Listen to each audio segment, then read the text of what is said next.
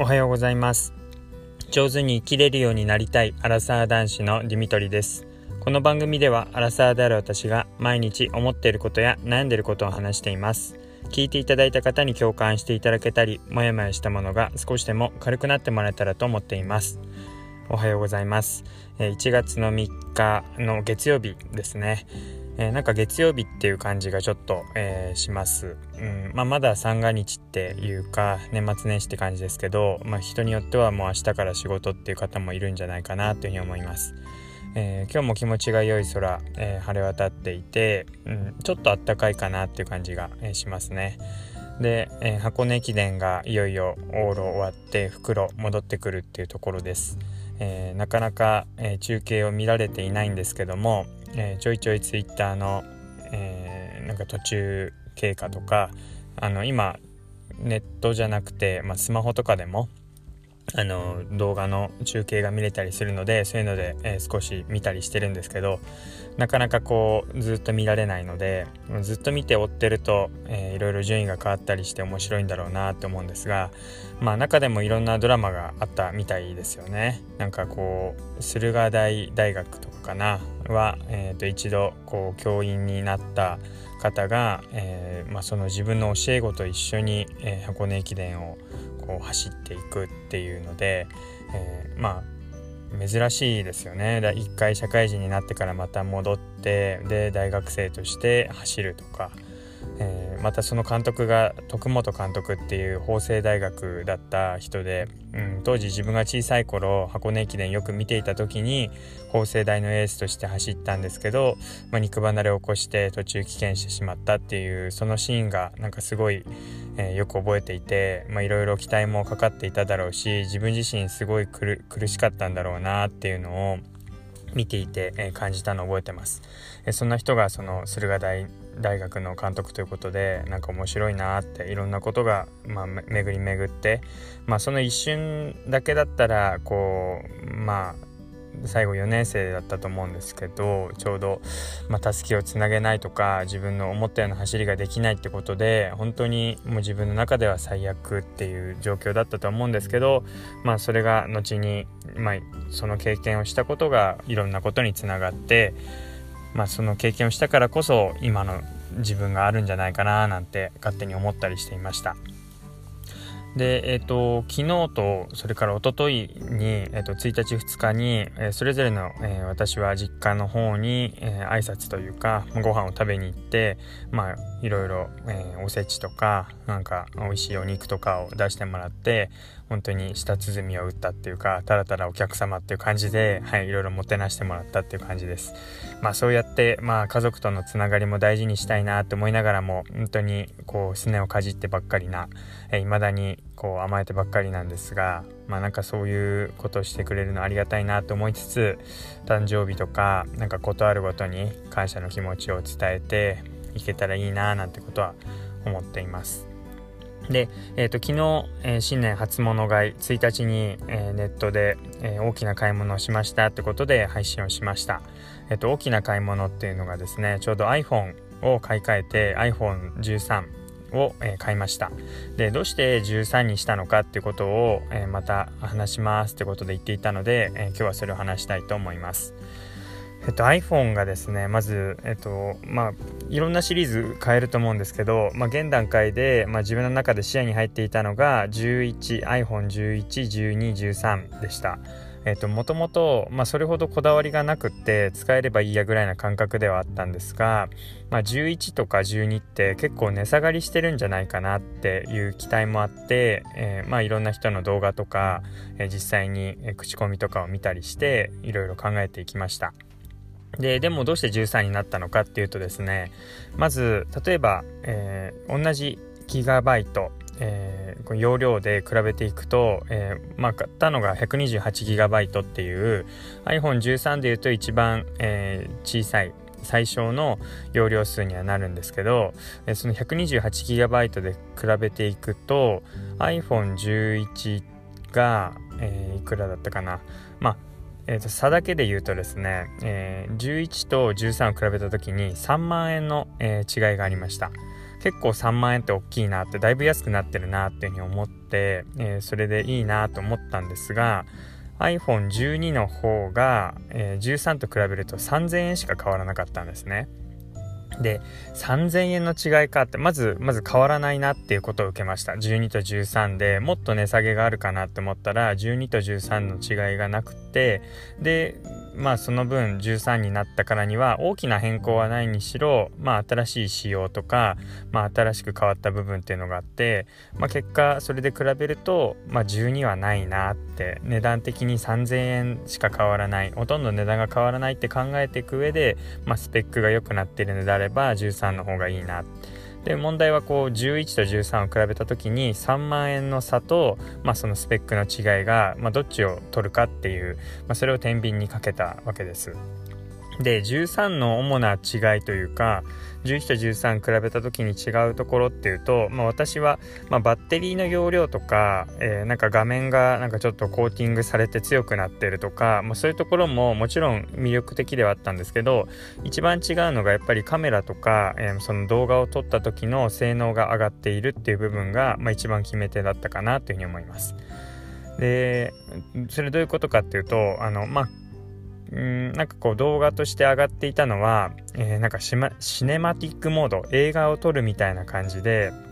例えば2人こう人がいて、その動画を撮っていた時に iPhone13 だと手前側の人にピントが最初合ってるけど、手前側の人が後ろを向いた時、顔がなくなった時に、その後ろの人の方にピントが合いますっていうような、そういう解説動画でした。それって、今まで自分がこう手をかざしたりとか、その手前の人を外したりとかしたら後ろの人にっていうのがあったかもしれませんけど、そもそも今使ってる iPhone なんてそんなピントをずらすとかないんですが、それが全部自動でやってくれるっていうところから、すごいなっていうのを受けたのと、あと、フロントカメラって言ってて、インカメのことですよね。自撮りとかするときにはインカメを使うと思うんですけど、そのインカメでも例えばナイトモードとか、今まではこのアウトカメラしかできていなかったようなモードがインカメラの中でも、搭載されているっていうのが13っていう風に聞いて、いいなと思って、なんだかんだインカメを使って撮るときに、せっかくアウトカメラだったら使えていたものがフロントのインカメラの方では使えないってことがよくあったと思うので、そう考えると結構インカメラで写真撮る機会って多いなと思ったので、それはいいなっていうふうに思いました。あと今現段階ではそれほど、メリットは感じないですが、今後のことを考えた時に、5G 搭載ということで 5G に対応しているのが、12、13からってことだったので、もし今後広まってって 5G が当たり前な世の中にここ10年先なっていった時に、また、11だと買い替えなきゃいけないっていう、そういう必要が出てくるので、先を見越してっていうことも踏まえると、3万円の差があったとしても、13がいいのかなってことで、13にしました。11を買う気満々で3万円安くなるんだったらラッキーぐらいに思ってたんですけど、結果いろんな仕様とか今後のことも踏まえていくと、13買ってもいいのかなっていう風な、結論に至りました。あと動画の中で言っていたのがですね、解説動画の方が、だいたい iPhone って、平均的にこう OS のアップデートとかも、足切りっていうか、こう古い方はアップデートしなくなるっていうのがあるので、それを考えていくとだいたい 5,6 年で買い替えるっていうのが、主流っていうかほとんどっていうふうなことで言っていました。で、その 5,6 年で買い替えるってことを考えると、新型が出てもだいたい 5,6 年先にはまた違うものに買い替えていくっていうのが多いので、例えば今13が、9月頃に出て13が最新型ってことですけど、その 5,6 年後にはまた新しいものに買い替える、5,6 年後なんで18とか19みたいな、 iPhone19 とかとんでもない数字になってますけど、そんなものが出ているっていう可能性があるわけですよね。で、そこのスペックがどれほどいいものに、画期的なものになるかわからないですけど、そうやって変わっていった時に、そこの 5,6 年後先に、買い替えるだろうっていう、そういう必要が出てくるわけです。で、じゃあ片や iPhone11 を買った場合にはどうかっていうと、それから5、6年後かもしれませんけど、すごいOS の、アップデートとか、なんかすごい画期的な変化があった時に11では対応できない、例えば 5G とかそうですよね。11では対応できないものが出てきた時に、本当は5、6年先の、iPhone に買い替えるつもりが、もう2シーズン前なので、2年短くなって、3、4年後にまた買い替えるってことになるかもしれないと。で、そう考えた時に、言ってしまえば、値段をその3、4年の期間、かける12ヶ月分で、12ヶ月かける4年だとしたときに 12×4 なので48ヶ月ですよね。iPhone11 の値段を48ヶ月で割ったときに出る毎月支払う毎月あたりの、その機種代と iPhone13 を買ったときに例えば6年使ったとする 12×6 年分なので72ヶ月ですかね、iPhone13 割る72ヶ月分ってやった時に結局比べたら毎月あたりに支払う値段は iPhone13 の方が安く済みますよっていう、なんかどっかの携帯会社でなんか受付とかで聞かされそうな、なんかそういう言葉巧みな技な気もしますけど、なるほどなというふうに思ってしまいました。iPhone11 買ったとしても 3,4 年後には買い替えないかもしれないんですけど、それでも、新しいものを買っといた方が後々の今後、例えば 5G 切り替わって 4G が使えなくなりますとか、なんかそんなことが起きた時に、そういうのにも対応できるななんてことを思ったりしました。そんなすごい画期的な変化ってないのかもしれないですけど、この3万円の違いなんだったら、それほど、古いものじゃなくて新しいものを買っても、損はないのかななんていうふうに思って、しまいました。もちろん今、買い替えのタイミングでなるべく安く済ましたいとかっていう方は、その3万円が安くなる分でも、その型落ちっていうか11を買って使っていくっていうのもそれほどスペックの違いは感じなかったので、遜色なく使えるだろうなっていう感触、印象は持ちましたし、安く済ましたいっていう方は11を買ってみるのもいいのかなってことは思いました。ただ本当にびっくりしたのは12と13の違いが3000円の違いしかなかったので、これであればもう13を買ってしまった方が、なんかお得感は強いななんていうふうに思いました。明日、もう1日に頼んで4日明日には到着予定なので、もう、今日が iPhone SE の、最後の日になるんじゃないかななんてことを思っています。到着してからデータの移し替えとかうまくいくかどうかちょっと心配ですが、